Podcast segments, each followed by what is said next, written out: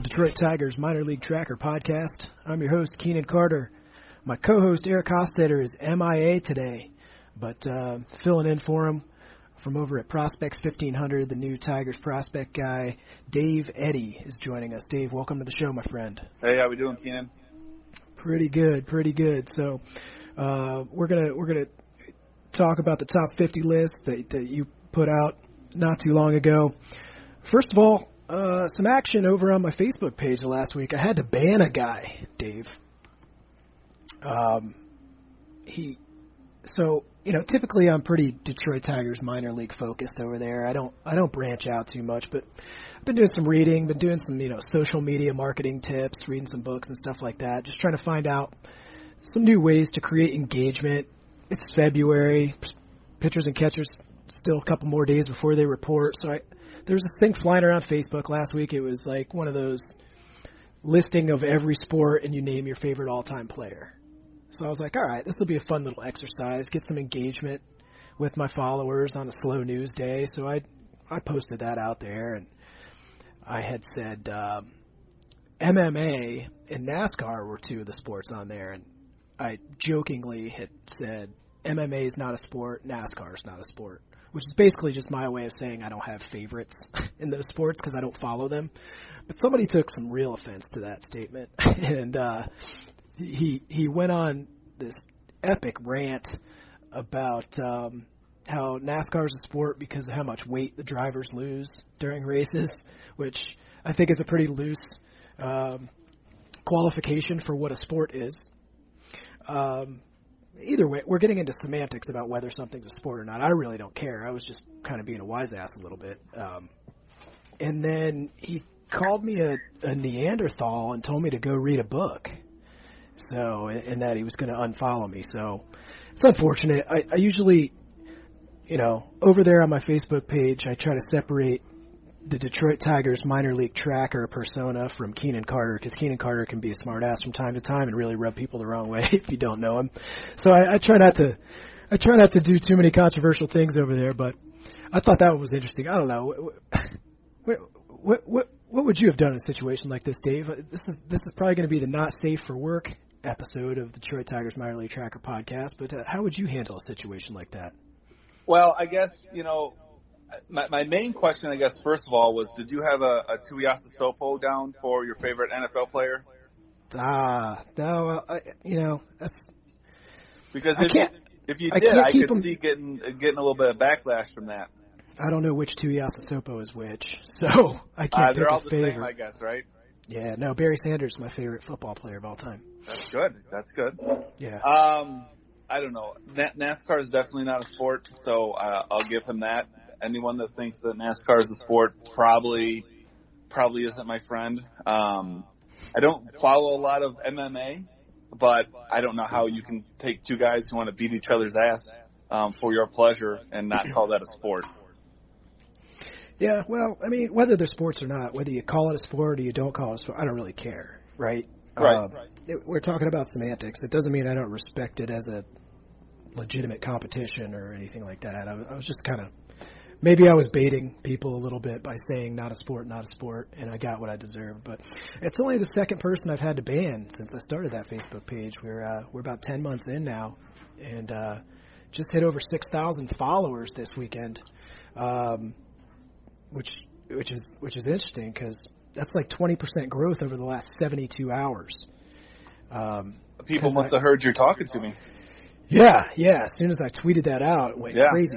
No, actually, I decided to put a little a little Facebook ad out there last week because just you know getting a little closer to spring training, and then I realized that my target market audience I was not including the Dominican Republic or Venezuela in my target audiences.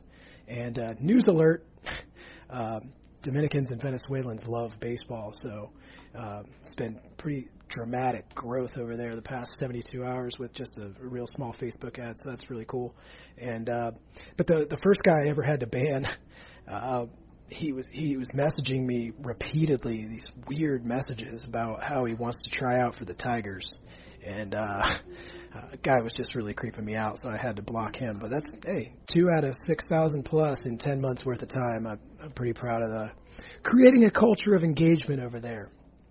Well, I'll tell you what, Keenan, and, until you start getting trolls, you haven't really made it, anyways. So, so that I think that just means that you're on your way. Yeah, I gotta try a little harder. I'm getting closer because uh, another thing I, I posted last week about the uh, major leagues uh, changing the name of the disabled list. I thought it was newsworthy, right? Like I try to.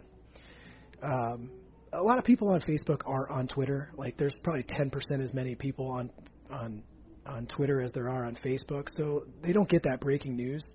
I try to provide that service a little bit, right? Like, hey, I heard something over here let me bring it over here to where you guys are. And uh, so I did that about the disabled this thing. Somebody got really upset about that um, and thought I was being too political and and uh, stick to articles about Casey Mize, this, that, and the other. And I'm like, listen, bro, providing a free service here, um, and this is this is newsworthy in the game of baseball. I mean, it's been called the disabled list since 1966. I wasn't I wasn't judging it either way.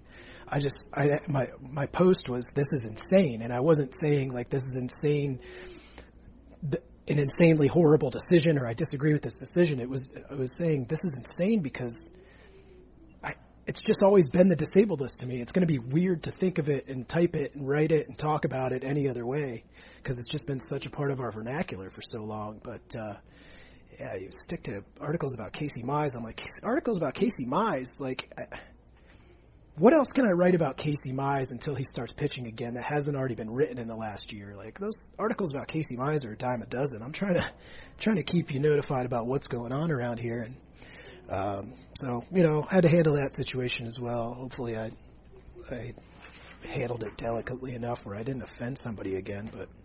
I don't know, man. It sounds like somebody finally ventured out of their mom's basement and from playing Fortnite and, and got a, a hair up their ass. Yeah, I mean, you know, there were some comments on there, and people get a little bit political about it, and I try not to not to engage too much in any of that. And as long as people are respectful to each other, and I, I don't have a problem with that. But yeah, it was a little it was a little hypersensitive on that one. Hey, wanted to uh, give a shout out to my colleague Zane Harding over at Bless You Boys. Uh, hey, Dave, I know you're you're sort of have a military background, right? Uh, eight years in the Marine Corps, my friend. Well, uh, hey, on behalf of you know me and my family, and uh, appreciate your service. Thank you, thank you very much. Um, did you also go to college by chance? Um, I did. I, I I got a degree from Baker College here in Michigan. Baker College. Okay. So, what were you like in college? Did you have your act together? Um, well, I went to school later than most. Um, the majority of my degree was online. I had some hybrid classes, so uh, you know, some, you know, was, I mean, for me, it was I went to school as an adult. I did it while I was going uh, and working at the same time. So my college experience isn't the the you know the booze related kind of stories that most people have. I I saved those for for when I was in the Marines. Right, right. Well, my my 18 to 22 years are an absolute disaster. all right. Um, if Haas were on here, he could he could. I met him when I was about a, less, a little less than a year removed from college, and I was a complete degenerate. Um, so, but Zane Harding, who who writes for Bless You Boys, he's a student at the University of Michigan right now with a double major in statistics and English. Co-founded the Michigan um, Society for American Baseball Research Club, which is one of just two SABR affiliated university clubs in the entire world. So he launched the website. He serves as a co-president over there. He uh, you know, like I said, writes for Bless You Boys. He writes for the University of Michigan admissions program. Like this kid's just got his act together. Just want to give a shout out to Zane. He's also a really good writer. He's done a lot of the prospect profiles that we've done uh, on our top 30 countdown recently. So, uh, man, I, I told him earlier this week, like I wish I could turn time back 20 years and just be more like him when I was his age because he's got it together. So, shout out to Zane. Um, let's hey, let's jump into your list, Dave one of the first things that jumped out at me and several others is Alex Faedo. You're holding him at number five, so he's one that's been falling down prospect lists for a year due to, uh, you know, velocity drop. He's got poor extension, so his velocity is already played down. Um, his slider doesn't appear to have the bite maybe that it did in college that made him a first round draft pick and kind of brought him some fame in the College World Series. And uh, excuse me, upon being promoted to Erie, he was gave up a home run about every other pitch. So let's talk about Alex Faedo. You're not giving up on him yet. You got him number five on your list. Let's roll. Yeah, so I mean, for me, again, my my list is going to be different maybe than others. Um, my, mine's more fantasy driven. Um, I'm a little bit more about, especially on the on the on the top of the on the list, more of an upside kind of spot. So for me, I think that last year um, for Faedo was, I'm going to attribute it more towards, you know, the, the the kid went through a very long college season, um, and, and I really think that I don't really think that enough people aren't given, you know, credit to the amount of, you know, taxing his arm has gone through. And I'm not saying that that's necessarily a great excuse or that that's even the reason. But I mean, if you watch him in college, the kid was absolutely ridiculous. Um, and it, it's not even a shell of himself that we saw last year. So I, I don't think that he got worse. Uh, I think that he was tired. Uh, and, you know, maybe, I don't know the kid personally, but, you know, maybe he wasn't mentally prepared for the challenge from, you know, who you face in college to the guys that he's facing, you know, nowadays, you know, in pro ball. Uh, Mm-hmm. Of course, one thing that always scares me specifically with pitchers is injury because it seems like you you know if somebody hasn't had Tommy John yet, you know they're inevitably going to get there, and he's got that funky delivery that you know that nobody likes, um, and I could see you know I could see there being an injury there whether he's not admitting it, um, he's trying to push through it, or you know or whatever it is, but I, I'm not really any less high on him. Um, I'm more concerned. Um, I have more reservations than I did before, but but I I still think he has all the makings of, of being a three starter in, in the big league. Well, I, mean, I hope you're right. I, you know, um, what I can say is some of the some of the prospect evaluators out there that that I really respect. Um, several of them could not express enough their level of disappointment when they saw him for the first time in the Florida State League last year. And he actually pitched really well in the Florida State League. I mean, he he was he was good enough to get Florida State League hitters out even without having that mid 90s fastball. Um, but they, I, you know, one guy I talked to specifically was like, Faedo is going to get rocked when he gets to Double A, and then sure enough, he did. I, I haven't given up on him yet. I see you commented he's got good sink on his fastball. Um, yeah, he does. He, he does have a, a, a pretty lively fastball. He can, can kind of roll you roll you some ground balls there if he throws it where he wants to. Um, and I think he's got what I've called pretty good pitchability. Um, I think he's going to have to be more of a crafty guy if he doesn't regain those three to four miles an hour. Uh, and I think he's good enough to maybe get to the major leagues um, without without that velo. Uh, as a back end starter, long relief type guy, I see what you said about maybe being a devastating closer. That's assuming the velocity comes back and that slider gets the bite. Um, so we'll, we'll see. I don't know. We'll, we'll probably learn pretty early about Faedo whether whether when he starts pumping on the gun by say May first. Yeah, he's definitely. I mean, I, I guess I'll, I'll say this about a lot of guys, but at the end of the day, you know, Faedo is definitely one of those guys. Um, you know, higher on my priority list for for watching in, in 2019 because I mean, maybe he's not going to be a starter. You know, I mean, if he doesn't have, you know, the, that workhorse mentality um, that that maybe we saw in college, if you start taking those, you know, and, you know, start taking those outings and taking them to an inning instead of him having to try to get his way through six or seven, I mean, I could see that stuff playing right back up, or even playing higher than it did before. That I, I haven't heard anyone else mention, you know, that kind of dead arm kind of, you know, feeling that he may have had last year. But the little bit that I see of him, and the little bit that I've seen of him in the past, you know, as a guy who who used to pitch himself, I can totally see where that comes from. Um, I mean, I I've had just you know one-off games here and there where you know my stuff was just off. It just wasn't the same as before, especially even with velocity. Uh, so I mean, I can see that happening for an extended period of time. and that's probably maybe more an optimist in me, uh, maybe than others, but that's kind of what I'm hoping I can attribute it to more than he just is not, you know, the, the type of player that that we thought he was coming out of the draft. Yeah, yeah, that's okay. I mean, yeah, the the 2017 draft is already I've already scrapped that entire draft. So if if pans out, great. If he doesn't, um, I, I've moved on from 2017. Gonna gonna scroll down your list a little bit. I mean, we've talked about a lot of these guys um, ad nauseum this off season, so we're not gonna not gonna kind of stop at each one and, and, and chat about them. But uh, hey, what? Tell me a little bit about this process for you, Dave. Like this is your first time doing this. You went 50 deep, which is really deep to go uh, on a prospect list, uh, especially when you know this this is your first time doing this, right? So you're you're, you're doing this research for the first time. You're you're trying to figure out where can I get some information. Who knows what they're talking about on these guys? Like, tell me a little bit about how long this took you to put together and and what the experience was like for you. Yeah, so I mean, the list definitely took me a while to, to put together. Um, when I sat down um, before I did anything, I made a very preliminary list of just let me name all the guys that you know I, I have some sort of knowledge on. Um, and just jot them down. Didn't didn't rank them. Didn't do anything along those lines. Uh, then I started going around and, and reading, you know, a bunch of other lists. Um, you know, just just from around uh, wherever I could find, just to you know get a little more background on the guys that, that I already knew, get other opinions.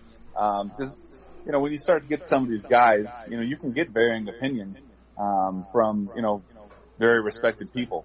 Um, so I, so I went through, did some more research so that, you know, the list that I was putting together definitely had a, a feel more my liking, but also, you know, made a lot more sense.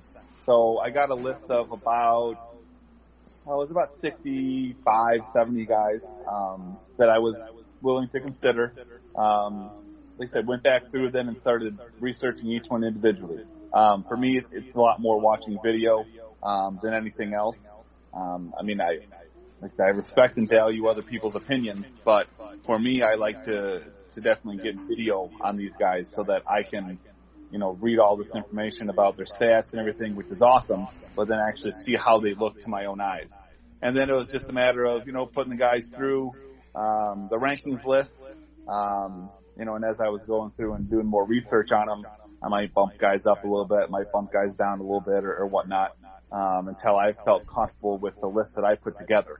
Um, and so, you know, my list is more, like I said, it's more fantasy driven than anything. It's, it's not such a, a real life list, if you will, like you might find on like MLB Pipeline or something like that.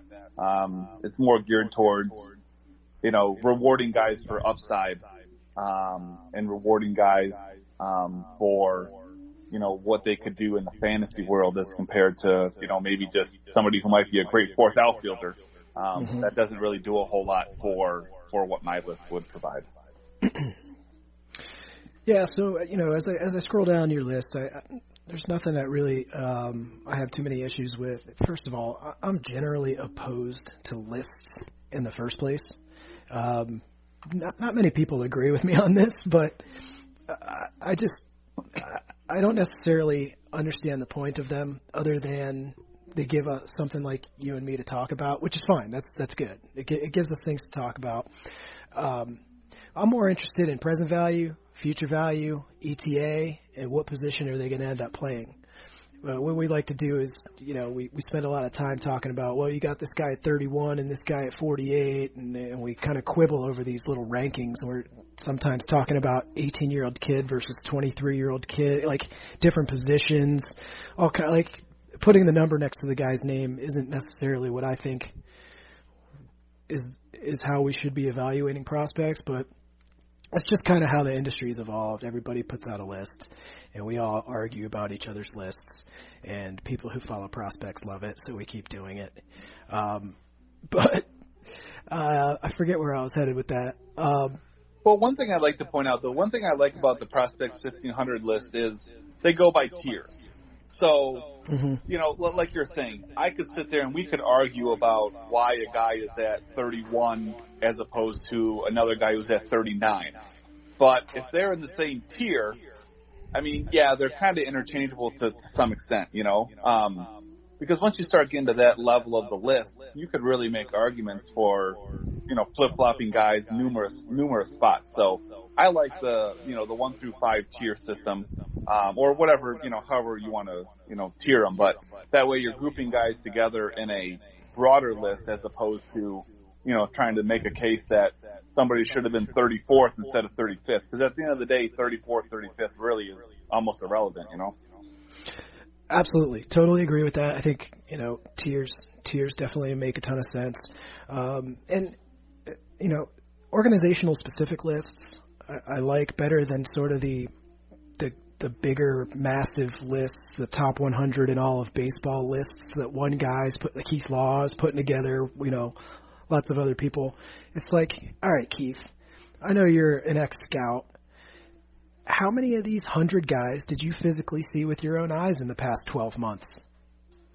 And how many times did you see them each? And how many other players did you not see in the last 12 months? It's impossible to look at an organiz- uh, 30 organizations and you're going to tell me one guy is going to tell me and rank 100 players. Ah, come on. Yeah, no, that's, that's a really good point. You know, like, like you said, when you when you're going into just one specific team, you know, you're watching a handful of these guys at a time. So, you know, you can literally get a better view of them than trying to go out and catch all these guys individually. So, yeah, I think that's a really good point. I mean, following one organization, you can try to see all these guys, but I I did this all day every day last year and I didn't get to see all these guys and didn't get to see them multiple times. Like I'm still relying a lot on what I watch on TV, listen to games on the radio. I'm getting information from people who are down in Lakeland or in Norwich, Connecticut, or other just other people I trust who are watching this stuff, and uh, just kind of piecemealing all this information together to try to put together a list. Uh, man, it, it, it's hard. So what I, I, you know, I I just try to stick to telling you what I know, what I've heard about guys. Um, I did make a list because Bless You Boys required me to, but uh, and people loved it. Like people, people, when I posted my list on my Facebook page, it created all kinds of conversations. So I'll keep doing it, but I always try to do it with the caveat of, look, man, I don't, I don't like having to put numbers next to these guys. I'll tell you what I know, what I've read, um, and that's about it. So, anyhow, getting off on a little tangent there. Um, stop at number 31 on your list, Dave and that's um, Jose Azocar. And I have written him off as a prospect. Um, I, you know, I, I've kind of talked about how you play play yourself into and out of prospect status. There's a time I, not not too long ago where he was a top ten, maybe five in our system, which is, tells you how how far the system has come in just a couple of years. But uh, uh, it, it, go ahead and tell me what, what you learned about Azocar and, and why he cracked your top 50. Well, I mean, again, you know, once you get outside of like the top 15 guys, um, you could really bet on a lot. Uh, mm-hmm. So, you know, a guy like Azocar, I mean, I have him at 31. Um, more importantly, you know, it's, it's what tier do I have him in? And so he's in tier, he's actually the first guy in tier four. So when you get to tier four, you know, you're start, you're talking about, you know, backups and, and that kind of stuff. Um, the thing I most most dislike about him is he repeated the the same level in 2018 as he did in 2017. So when you're a guy who's you know repeating the same level, I really expect that you know you would you would be a standout player. I'm not do anything that made him uh, a standout player. So if he would have you know came out had a really strong year and then you know would have earned another promotion, that'd be a different story. But if you're going to repeat the same level and not have really good results, you know, that, that starts to be a red flag for me. Um, and it's not like he's super young anymore. I mean, if he was 18 years old, um, okay, you know, maybe I could, you know, maybe I can understand a little bit more. You know, maybe he's working on something particular. Um, you know, learning curve is there. Uh, but the guy's going to be, you know, 22, um, you know, come opening day. And so he's already kind of getting to the point where, you know, if he doesn't move quickly, he's going to be, you know, he's old for a prospect. So, you know, 31 on the list isn't anything to write home about, but I mean, you know, he's there. Yeah, yeah. So, so he turns 23 in May, and um, he, the, the issue with him is the Dawel Lugo effect, and it's the same issue that a lot of prospects or um, non prospects in the Tiger system have. He, swings at everything, and he doesn't draw walks. And so what you see is a he had a 290 batting average in his in his 82 games with Lakeland and a 308 on base percentage. He had nine walks in uh, in 82 games, and he he we have not seen the development of any power. He hit two home runs last year, um, slugged at a at a 399 rate. Um, so he, can't you can't just be an outfielder with a strong arm at 20, 23 years old who hasn't played past a ball and be considered a prospect as far as I'm concerned. Hey, you're not the only one. Like he was a fan favorite in West Michigan. I think some people think there could still be some development in him, and because he was a top ten prospect in the system, he's one of those guys that everybody knows. But he's not progressing um, with his approach at the plate, as far as I'm concerned. Yeah, right. Like, and that's what I mean. When you repeat a level, you know, you, you should. I'm not necessarily saying you need to dominate that level, but I mean, you've already been there. You've already seen what it's like. You you should be a standout in that.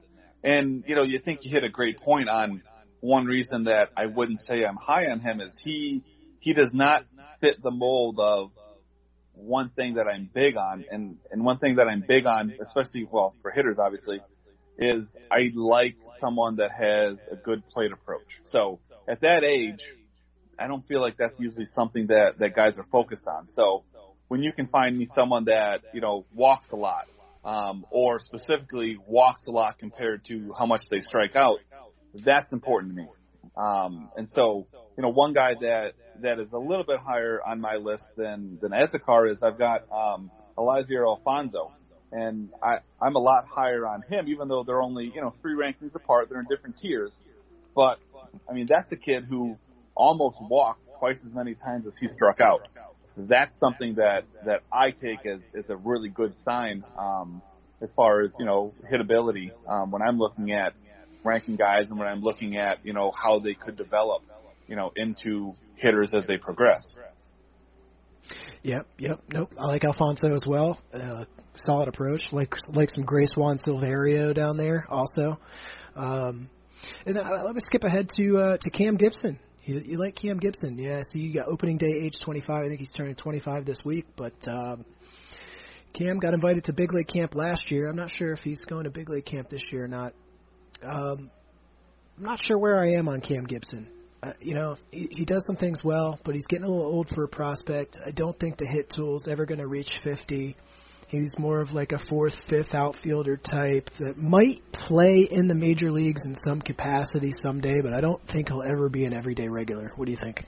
Well, so if, if you've read my top 50 article, you know that one thing that, that I'm big on is bloodlines. Um, and I don't have to tell you who, who Cam Gibson's dad is. Um, but yeah, Cam Gibson is, you know, getting on the old side, right? So 25 on opening day, um, doesn't really, doesn't really do anything that, that stands out as far as I'm concerned. Um, like a good player. Um, I, I don't have an issue with anything. Um, but yeah, I mean, a fourth outfielder is what you're looking at. You're not looking at a middle of the order guy. You're not looking at a leadoff hitter. Uh, you're not looking at a gold glove outfielder. You're looking at someone that, that's a ball player. Um, probably you know, is going to earn himself a 25 man roster spot at some point, but isn't, you know, isn't going to win or lose you games or isn't going to do anything to, you know, change your organization. Mm-hmm.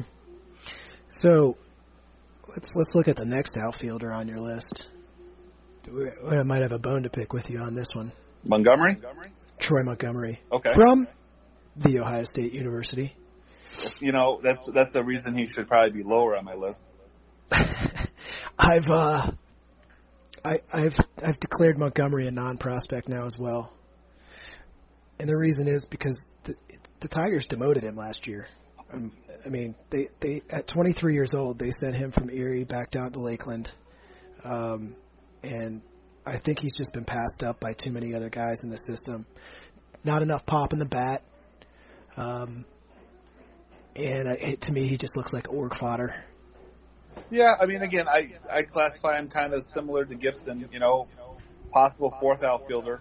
Um, I mean, when you he's one of those he's one of those guys where, you know, if you look at if you look at the numbers, they're not terrible, but at the end of the day, they're not spectacular. And you know, watching him watching him play, you're less impressed than than even what you see in the numbers. Um, you know, it doesn't do anything great. Um, you know, fast kid, um, left-handed hitter, which is you know obviously a little bit of a benefit. Um, but yeah, I mean, at the end of the day, I don't see him being a, a major league starting outfielder at any point. So, you know, I, I don't necessarily have a problem with him being on your list. What I do have a problem with is him being on your list ahead of Spencer Turnbull. now, gr- uh, granted, disclaimer: I, I'm a bigger Turnbull fan than most are. I think. Um, and we do have a listener question later where Spencer Turnbull could be the answer to uh, the dark horse question who could, who could make the roster out of spring training. I don't know if he's necessarily a dark horse since he did have a cameo in September, but I like Spencer Turnbull a lot, and um, I, I think he's going to pitch a lot in the major leagues. I don't know if he'll be the fantasy impact type guy. I, I, most people don't expect him to remain a rotation piece. He he'll probably shift to a bullpen, where I think he can be a really good seventh inning guy, uh, maybe a you know high leverage reliever. I mean, for, for me, Turnbull is just one of those guys who who doesn't wow me. Um, I mean, drafted in 2014, and he basically you know worked his way up one level each way as he went. Um, didn't do anything really to, you know, to get you too far down on him, but he definitely didn't do anything either to make you just sit back and go, oh wow, like this kid's legit. Um, numbers are good. There's really gonna not be a spot for him at the end of the day. You know, you've got all these all these arms that are gonna be coming up here real soon. You know, could he be a a long reliever? Could he be a you know a seventh inning guy? Sure. Um, you know, if, the Tigers weren't in the situation that they were in, would he have made the the ball club in September last year? I I doubt it. You know, oh maybe. I mean, maybe just for you know, just for depth. But would he have been there to pitch any significant innings? No. Mm. Well, I I think I like him better than Funkhouser, and um, I might like him better than Burrows. Long Really, term. really. Yeah, that's, yeah. see, that's interesting. Um, you know, sometimes it's it's hard because when you do have that unknown, it can work one of two ways, right? Your unknown could be where you're more optimistic because you haven't seen them get to that point yet. Like Funkhouser, I'm higher than Funkhouser, or I'm higher on him than probably most people are. Uh, I mean, I was very excited when they drafted him. You know, you know, kid came out of college, you know, so polished, and he didn't necessarily, you know, he, he didn't have that super high upside, but I really thought that you know he was someone that could move quickly. Um, once he got in the rotation, would be you know your solid, solid four guy, maybe a three guy. You know if, if he can figure things out. Um, and same thing with Burrows. I don't think Burrows is anything spectacular. Um, he's, he's probably going to be the first of those arms that actually get themselves up to the big league. So he's definitely got a chance to get himself established before he maybe gets bumped out. But, you know, we've seen Turnbull for so long that I feel like you know what you're going to get. When you get to Funkhouser and probably more specifically Burrows, you know, you don't, you haven't gotten that point yet. So there's still a chance that they could wow and surprise you. They probably won't, but at least it's there. I don't think Turnbull has that upside. And so for me, again, it's more of a upside kind of a list than anything. So I don't see Turnbull turning into anything. But if, you know, Burrows ever turns into a number two starter, at, at this point I wouldn't be absolutely floored. I'd be surprised, but I wouldn't be floored. Yeah. No, I you know I I know it's kind of a bold statement, and I'm and I'm but you know sometimes you got to make some bold predictions and stand by them. I just think the. I think he's got more explosive stuff than people give him credit for. I think he's kind of fallen down uh, prospect lists over the over the years due to durability concerns. But when he's healthy, I think he's nasty. And um, as for Funkhouser, you know, we kind of talked about this um, when when Zane came out with his Kyle Funkhouser piece last week. The issue I have with Funkhouser is he throws too many pitches. Like he's deep into every single count. I, I went through his game log, and uh, I think he had 19 starts last year. He made it through six or more in eight of those 19 starts. And in those eight starts where he made it six or more, he averaged 15 pitches per inning. In the other 11 starts where he did not make it through six, he averaged 20 pitches per inning. So he's he's he does a lot of nibbling. Uh, Burrows does the same thing, but Burrows is a lot younger, so I'm giving him a pass. Um, so my issue with Funkhouser is I don't think he's ever going to be efficient enough to get through a lineup three times to remain a starter, which puts him in into to relief capacity. I actually like Turnbull's fastball better than Funkhouser's. I know Emily thinks Funkhouser has the best fastball in the system.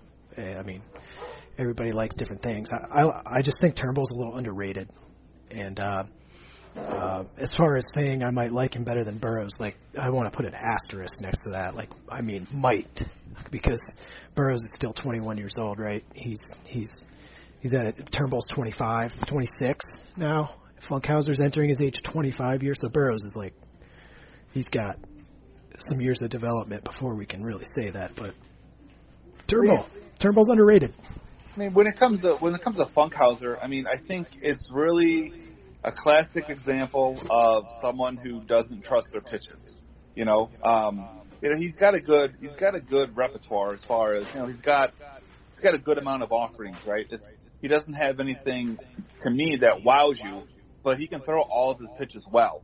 And sometimes that's great, and sometimes that also can be a negative because I feel like in his situation, you know, he's not confident enough in, in throwing those pitches and, and, you know, getting them, you know, over the plate for strikes. And that's where you get your nibbles, you know, where he's, he's trying to get, you know, he's trying to get that breaking ball over, but he's afraid to get too much of the plate, you know, so he's trying to hit your, hit the corners and stuff. Um, and that's how you get, you know, your high pitch counts. Um, and, you know, exactly to what your concern is. Mm-hmm. I, I don't know if it's a matter of, you know, he needs to trust his stuff more because his stuff is good enough to play, or if he trusts his stuff more, if he doesn't just start getting rocked because, you know, he is in the strike zone more often. But Yeah. you'll never win nibbling, you know, you'll never win nibbling around like that. It's just, that's not how you pitch, you know, and at his age and with how polished he should be, yeah, that's a concern, you know, um, if he, if he doesn't start challenging hitters, you know, we may never find out. Sure. No, good, good stuff. Um, one guy on your list in the tier five group that you don't see on a lot of other lists, but was on Lynn Henning's final list before he retired last week, uh, is Dane Myers. I, I, I Dane Myers when I started doing this. Um, before I started figuring some things out, like I, was, I like Dane Myers, and but I didn't really hear about him talked about in too many circles uh, throughout the year until I saw him on your list and then on Lynn's list. And what's interesting about Dane, uh, last week's episode, we got talking about Matt Manning having a super athletic delivery. Dane, Dane Myers is a super athletic kid, and uh, he was a two way player in college. Um, he's he likes he's like 89 to 90 right now. At least he was last year, and, and I think it was in Lynn's write up where he said there's some projection left in his frame, even though he's 22 now, where you know he could add a couple miles per hour um, with his athleticism.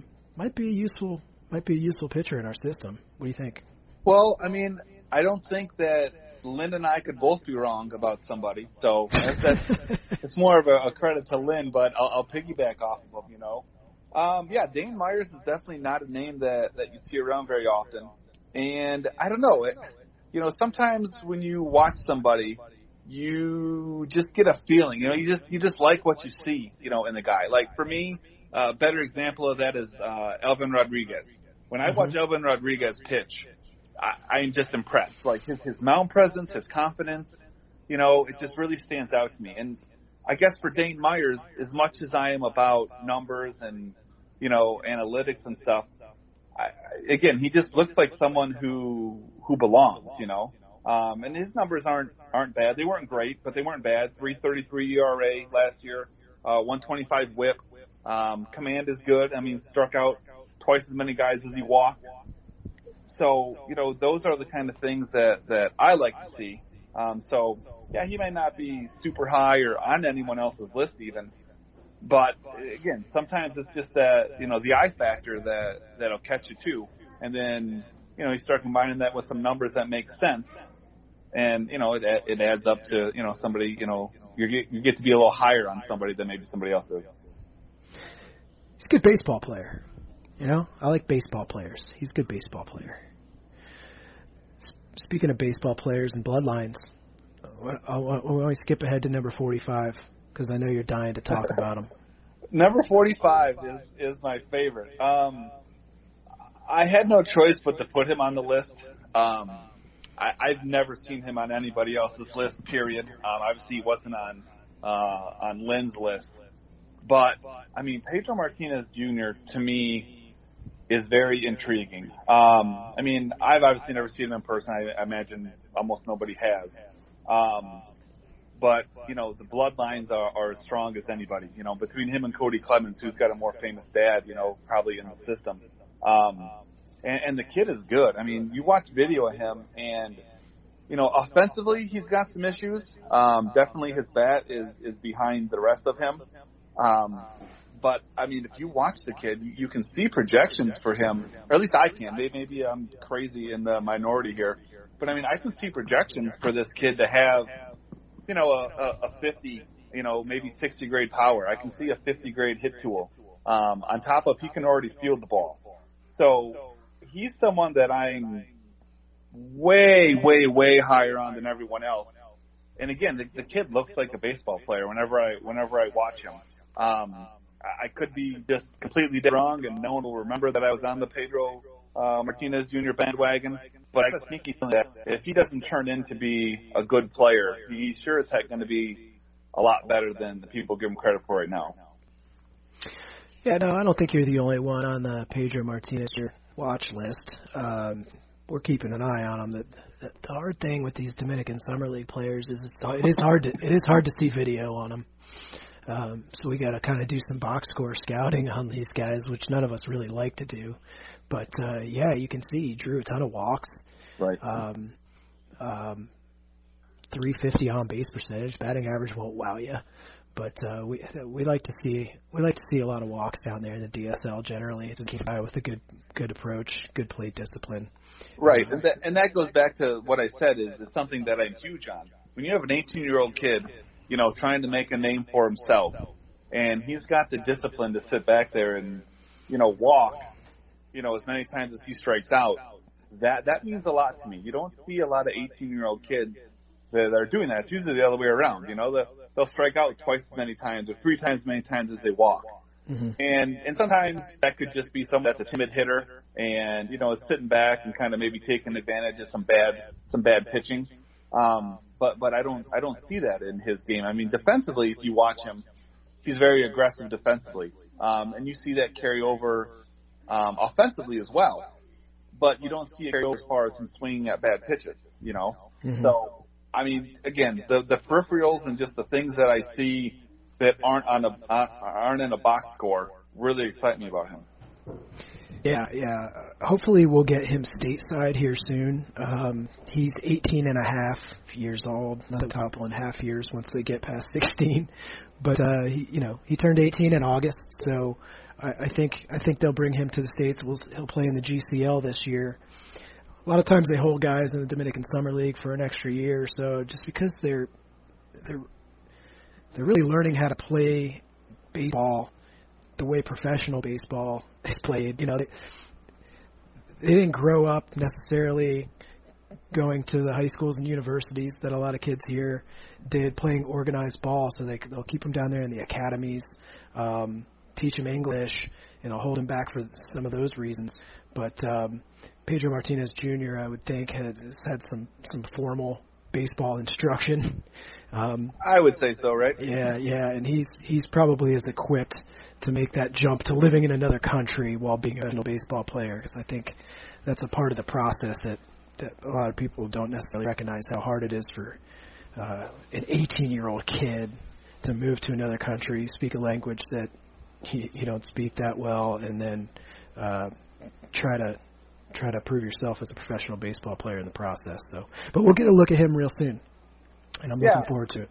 Yeah, and there's, I mean, there's a reason I like the the love, you know, and that's why I make a big deal about it. Is, you know, not only did you know a lot of these kids grow up around the game and grow up watching people, you know, at a very high level, and you know, getting an idea and a feel for what it looks like at that level. You know, obviously they've got the genetics, but you know, skill and talent will only take you so far. And I really think that they get a big heads up being that they've seen exactly what it looks like at the highest level to be successful. You know, they don't have to guess and figure their way out so much, you know, when they can literally see what it looks like and what you have to do to get there. Mm-hmm.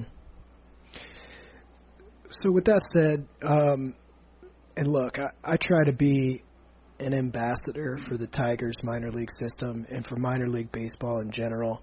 I'm not really just about prospect evaluation, and and, and I, I really try to tell the stories about what it's like to be in the minor league life, because most of these guys aren't going to make it. But minor league baseball players are, are people too, right? And uh, they have families, and they're really good baseball players. I mean, most of these guys were All Americans, second team All Americans, conference players of the year, district players of the year. They're heroes in their local communities. So, all of that to say that the last five guys on your list, I, I, I don't want to talk about. no, and that that's fair. I, I I don't really consider any of them prospects anymore.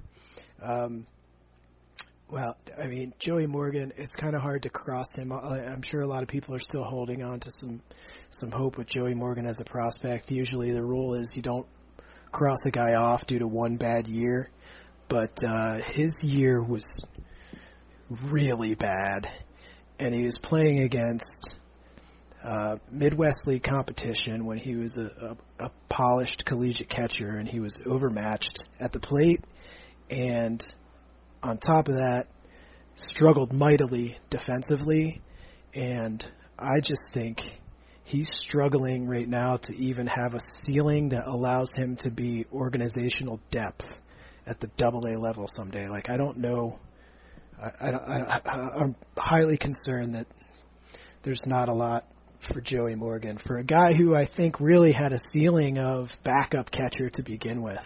Now I think his ceiling is organizational depth, and I don't know if he can even reach that ceiling.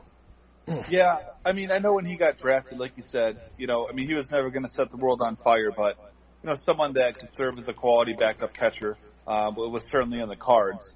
And it's definitely hard to write somebody off, like you say, after just one year. But sometimes that that one year is so bad that it, it's really difficult to put a whole lot of stock into you know what they can do going forward. Because even if he comes out next year and hits 320 and, and, and plays standout defense, I mean, you know, he's still, you know, he's still behind, you know, um, Greiner. He's still behind Jake Rogers, you know, at, at the least. So, you know, the upside for what he could do is almost even blocked by the fact that, you know, Jake Rogers is the best defensive catcher in the minor leagues.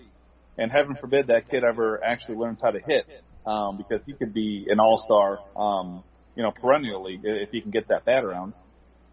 Sure. So I don't want to spend any more time talking about Joey Morgan. Um, one person we, we you, you left off your list entirely, Dawel Lugo. It sounds like he's like the guy you don't want to talk about. Yeah, um, I mean that comes right back down to where we talked about you know the difference between real life value and you know fantasy value. So to me, you know, Dawel Lugo at his best is probably, you know, Ramon Santiago. And I can tell you right now, I've never owned Ramon Santiago in any dynasty league that I've ever been in. Um, I, I think he has value, you know, at least potentially as, you know, utility infielder on, you know, big in a big league ball club. But there's no upside. Um, I don't see him being a starter. Um, you know, I don't see him providing any any sort of you know terrific value outside of just you know there to give guys you know a day off. So for me, Lugo is intentionally off my list, even though you know I guess you could argue that I could put him somewhere probably in the maybe high 20s, low 30s if I really wanted to. But just for you know the reasoning of my list, he's just not someone that that's going to make it. That's fair. I mean, hey, I don't want to talk about him either. I, I kind of felt I felt obligated to put him on my list just because he's made it to the major leagues. He's already at the major leagues, and there's a possibility that the Tigers are so invested in him that he gets he gets a shot to to play 50 or 100 games in a starting capacity, and I don't know. Right, but I mean, I would say that says more about the Detroit Tigers um, and their current, you know, situation than it says about Joel Lugo. No, I agree. The the other guy that you left off, well, there's a few. I, um, but the other guy I left off that I mentioned to you before the show that I kind of think deserves to be on this list is Josh Lester. Talk about playing playing in and out of prospect status. I think Lester did enough last year where I would say that he's played himself into prospect status. Not that I consider him a high end prospect, but uh, kid had a really good year in a, in a system that's completely void of power.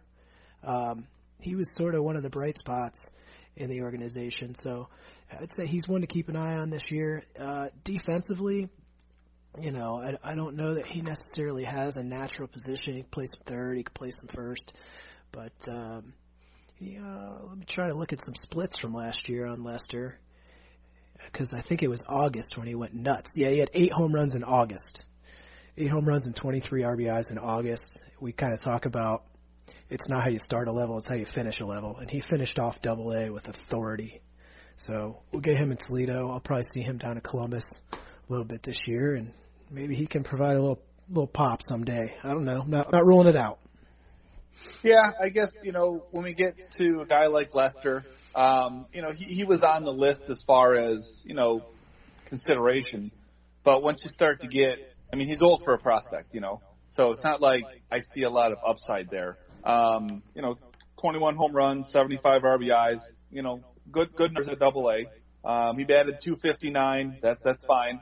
You know, 346 uh, on base percentage. I like that. Um, so you get a, an 800 OPS, which is nice. But again, I you know he's he's not gonna. I don't see him starting. You know, uh, on the big league club. Um, like I said, he's already to the point where you know he's old enough that he's almost out of prospect status in my regard just because of that you know, by the time he would, you know, get a chance to get up to the big leagues, he's going to be 25, maybe 26. I mean, that's, you know, the prime of a lot of guys' career, and he's just getting started. It's a lot of age for me. To be fair to him. I mean, again, we all have our different thoughts, our own reasoning, so that may be unfair to him, just like it's unfair to Joel Lugo, you know, for, for my reasoning.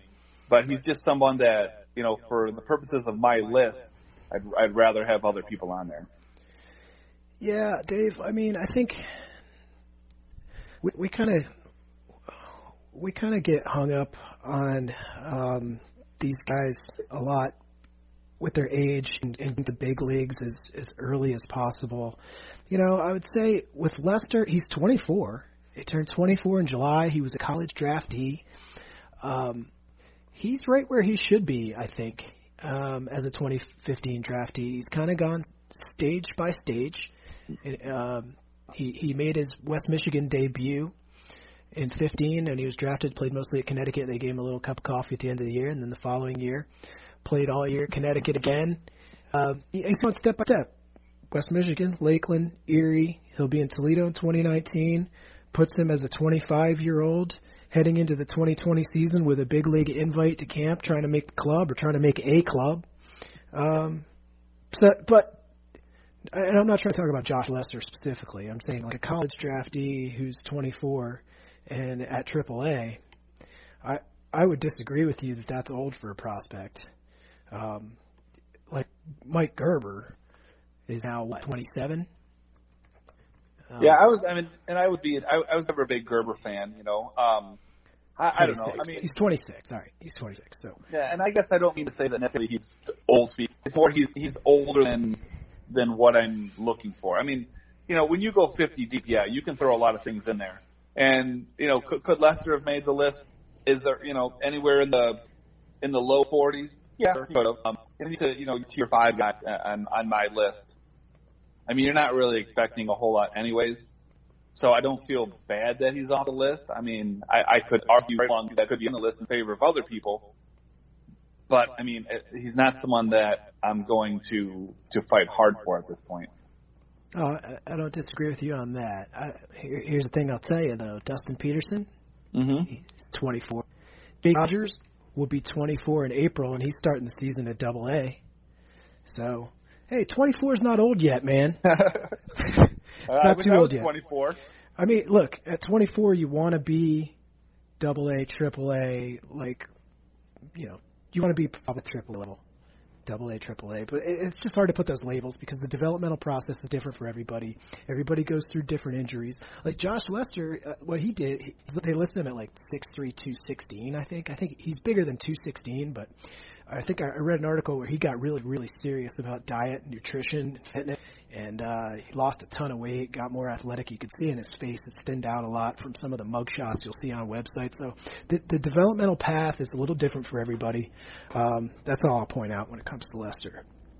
All right. Yeah, I mean, fair, fair enough. We have some listener questions, I believe. So while I dig them out, uh, also, if you wouldn't mind, folks, uh, if you have a moment, take take a moment to rate and review the podcast. We got like 16 reviews on there, so give me 30 seconds, even if you hate us. T- take take a minute to tell me you hate us. I would greatly appreciate it. Um, all right. We already talked about Faedo. That was a listener question from Brian Leitz. We talked about that extensively. Steve Butts sent in a question. It was a pretty elaborate question about the Tigers doing well, accumulating 45 and 50 future value players who could become future contributors to the major league team. Overriding 40 man roster concerns, where the Tigers will not be able to retain all of them. Are the Tigers in a position where they should be swinging a few minor league deals to attempt to head off some upcoming roster issues in exchange for a few more lottery tickets who are lesser known commodities? Um, that's that's a that's a loaded question. Did you have some time to put any thought into that, Dave? I mean, yeah, a little bit. So, I mean, in that regard, you know, when you talk about, you know, trading off guys for other guys, you know, in a, in a vacuum, it makes sense, right? Um, but at the end of the day, you've got to have, you know, uh, a, trade partner that that's looking to do that. I don't know a lot of teams that are looking to trade, you know, good prospects for, you know, three or four, you know, 45 value guys. So yes, I mean, yes, if we could put together a trade where, you know, we could get, you know, a, a 55 grade player for three or four 45 guys. Yeah, absolutely. I mean, you know, you would make that deal. I don't, I don't see other teams that are in a position to do that because everyone is in the position of trying to get, you know, your higher upside guys. You know, they're not looking for, you know, to, to flip a guy who, you know, has a lot of potential for four or five guys who don't really. So I, I see what he's saying, and yes, in, in an ideal situation, it makes sense. But I think that guys like that, where their value would come more into play as far as trade value, is whenever you're a contending team and you're trying to flip, you know, prospects for, you know, one, two year rentals or something like that. That's where, you know, you can, you know, flip, you know, a handful of not so great guys for, you know, a couple months of JD Martinez. Like, you know, that's, that's where I think those guys have trade value. Well, uh, you know, I think I think the Tigers are going to have no choice but to uh, package some minor leaguers in some interesting deals this year. Um, I, I don't I don't know how they're going to do it, but there is definitely a pending 40 man roster crunch coming at the end of 2019. We listed them all out, all the guys who are going to be Rule 5 eligible at the end of this year and are going to have to be added to the 40 man. Um, and there's a lot of them. So that means somebody's got to go. And, um, you know, maybe we can package somebody with Shane Greene. You know, maybe you can package somebody with Castellanos. May, they, I think they're going to have to get creative because it's nice to have lots of minor leaguers, lots of prospects, but you, you can only you can only uh, hoard so many of them for so long, and um, minor leaguers are currency. They're currency. So you got teams who are looking to dump salary. You got teams who are looking to shift things around, you got to use some of your prospects as currency when it makes sense, and when you're in situations like the Tigers are in, where they're they're going to run out of roster space real soon. So, uh, yeah, I think it's an interesting question, and it's something I'm going to be watching really closely this year. Yeah, no, it's a great question. Um, I just don't know that it's as, you know, it, it sounds better on paper, I think, than it does in real life. I mean, if you've got a team that's looking to acquire Castellanos or a team that's looking to acquire Greene, that's who they're interested in, you know. And I don't know that a lot of them are going to be so willing to take on some of these 45 value guys and give us value for, you know, giving us a better prospect in return than we normally would have gotten. I mean, hopefully Avila can, you know, pull something like that off. Don't get me wrong. I, I just don't know that it's, it's just not as easy as it sounds, I think. Well, I, I and, and I should clarify. I'm not just talking about 45 future value guys in our system. I'm talking about maybe some guys that you aren't ready to start talking about trading yet. That we we might have to think about packaging and making some major league upgrade upgrades to the major league team by parting with some of our top guys and packaging them with some people we we need to unload. Yeah. Could be could be interesting. We'll see how savvy our boy Avila is. See, that, that's a different conversation. You know, if you start talking about, you know, dealing a Wenceel Perez or something, um, or, or dealing Daz Cameron, and you know, to get major league value, or, or that's a different conversation than you know trying to you know part with some of these guys that are you know at the bottom half of my list to get somebody you know of better quality. Sure. That, I think I think that's a different conversation entirely. Sure, sure. All right. All right, who's the dark horse candidate to earn an opening day roster spot? I know you kind of you were struggling with this one. What are you What are you going to roll with? Man, uh, that that's a tough one, right? So I, I guess I'll give two answers, and I'll, I'll answer both sides of the question. Okay. So I guess my I, I- I guess my dark horse, if, if I had to take someone, um, I would say Dustin Peterson. Um, and I don't necessarily know that he's a dark horse um, necessarily because I don't think there's a whole lot of options for this question. Um, but if I mean, if I had to put money down on, you know, in Vegas on somebody, that's who I would say. Um, with that being said, I think the real answer to the question is that they don't have anybody. Um, you know, anyone that I think would realistically fit the bill of being a dark horse candidate that they could call up, it wouldn't really make any sense for them to to waste any of you know the the time and service on these guys. Uh, the Tigers are going to be bad next year. Um, they're going to be bad the year after that.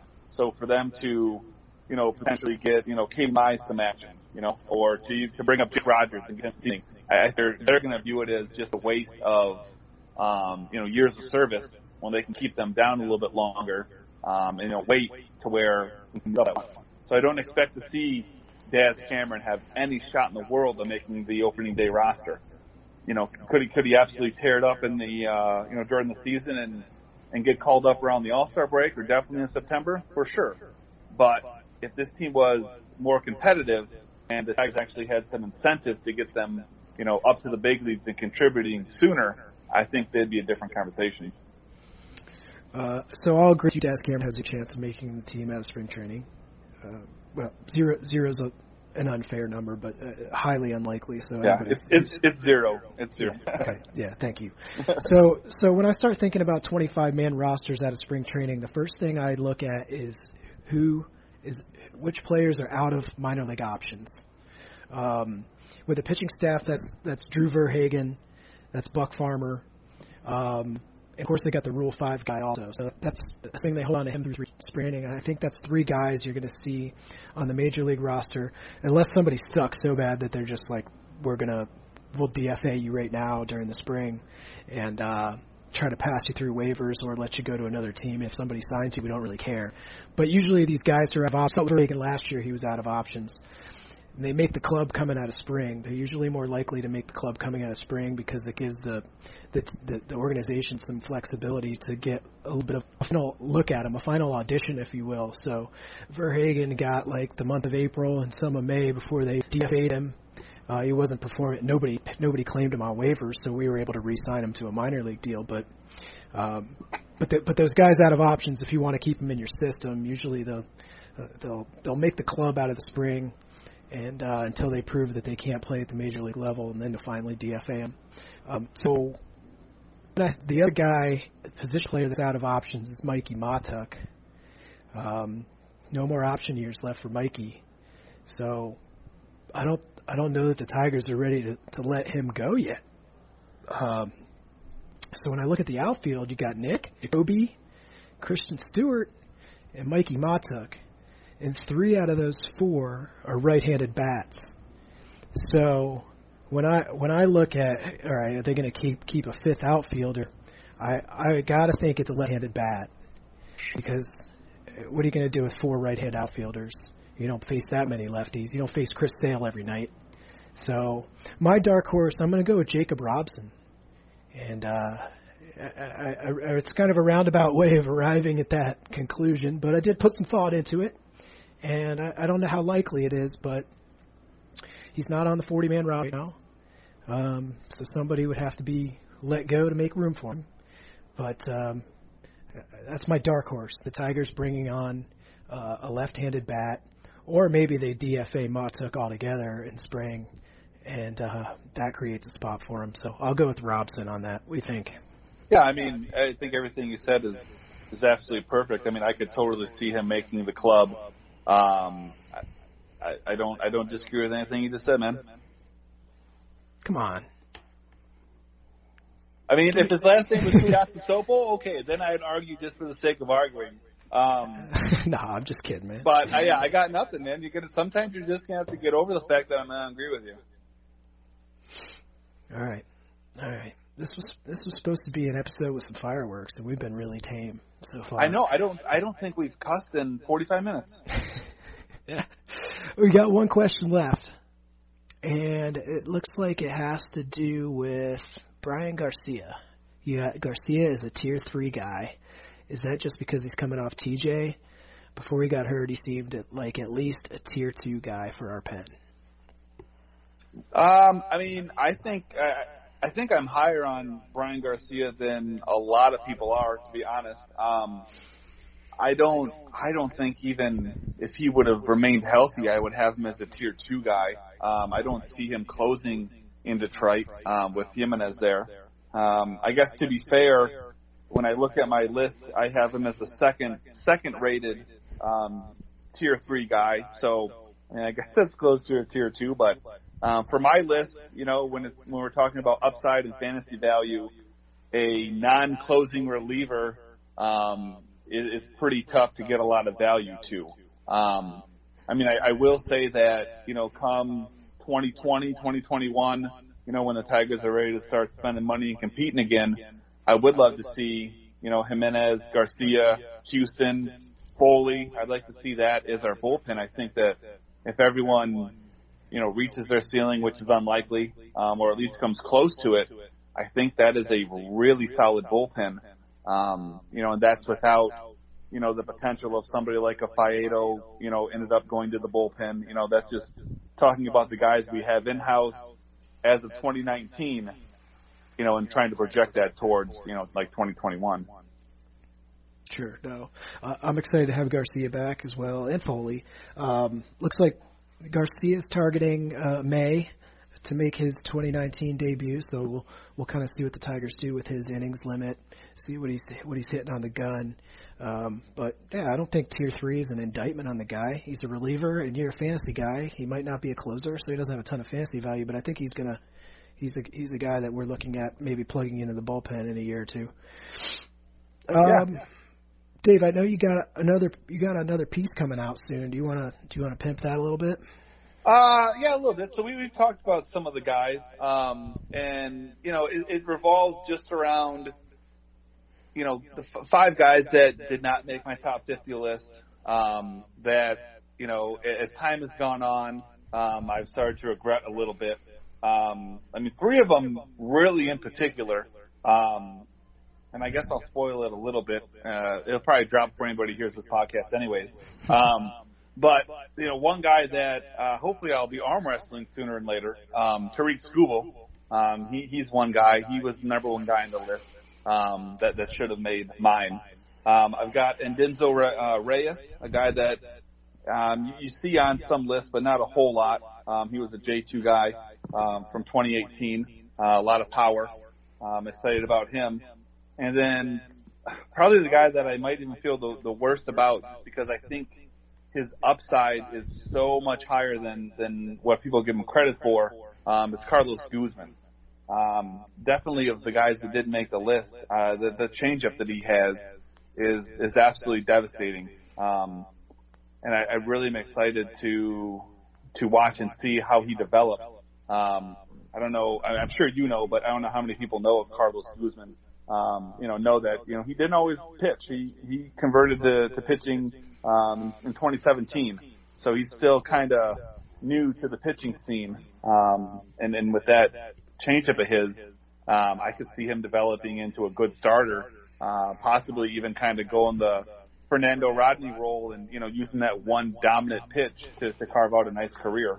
Um, we talked about Jason Foley just briefly. Um, he was one of them. And then the other guy that I got the most questions about besides, uh, Skubal was Reynaldo, uh, Rivera.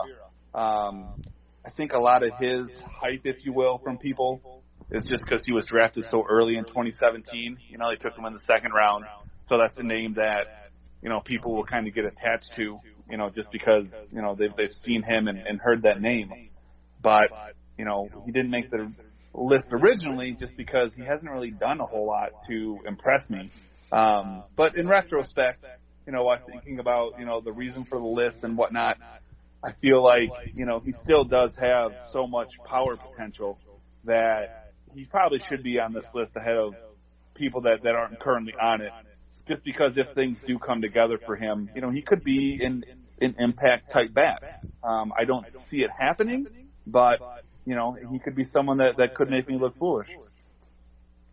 Yeah, yeah, no, those are those are five guys that I, I think uh, are are probably worthy of being on a top fifty. So, um, good stuff. And I'm glad you mentioned Tarik Skubal. He's going to be the next guest on the podcast. He's currently traveling to Lakeland today. On, um, today's Sunday. He's hitting there. He's getting into Lakeland on Sunday, so um, I'll be in touch with him probably tomorrow or Tuesday. Get something set up. So excited to have him on, and uh, I'm to have all three Troya brothers for you Podcastianos fans out there. The the Troya brothers, Jeremy and Anthony are really active on Twitter and, and just big Tigers fans, nice guys. And, uh, and uh, the the third and elusive Troya brother Vincent, we're gonna get him on too. Have all three uh, of the Troyas on, and we'll we'll have some fun with those fellas. So, uh, Dave, had, I've had a real good time, you know, getting to know you a little bit over the last month or so. Just want to kind of welcome you to the community a little bit. I can relate to what it's like trying to trying to break into an already well established community and, and and and sort of prove yourself a little bit and.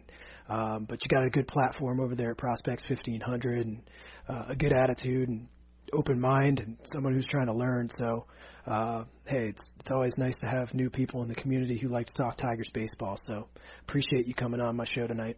Yeah, I appreciate you having me. Um, I'm also a little proud that um, I'll be able to let my mom listen to this podcast if she's so inclined because I, I kept it pretty clean. Yeah, we we got to work on that. We got to step up our game a little bit. Um, make it a nice NC-17 version or something like that. But Yeah. uh, nonetheless, uh, you know, enjoy the rest of your evening, Dave. Uh, I'm sure I'll be rapping with you, and that's it. All right. Thanks, Keenan. All right, man. Bye. Good night. One of these days, and it won't be long. It won't be long now. One of these days, and it won't be long. You better come up. Keep your eyes on us. One of these days, yeah, yeah.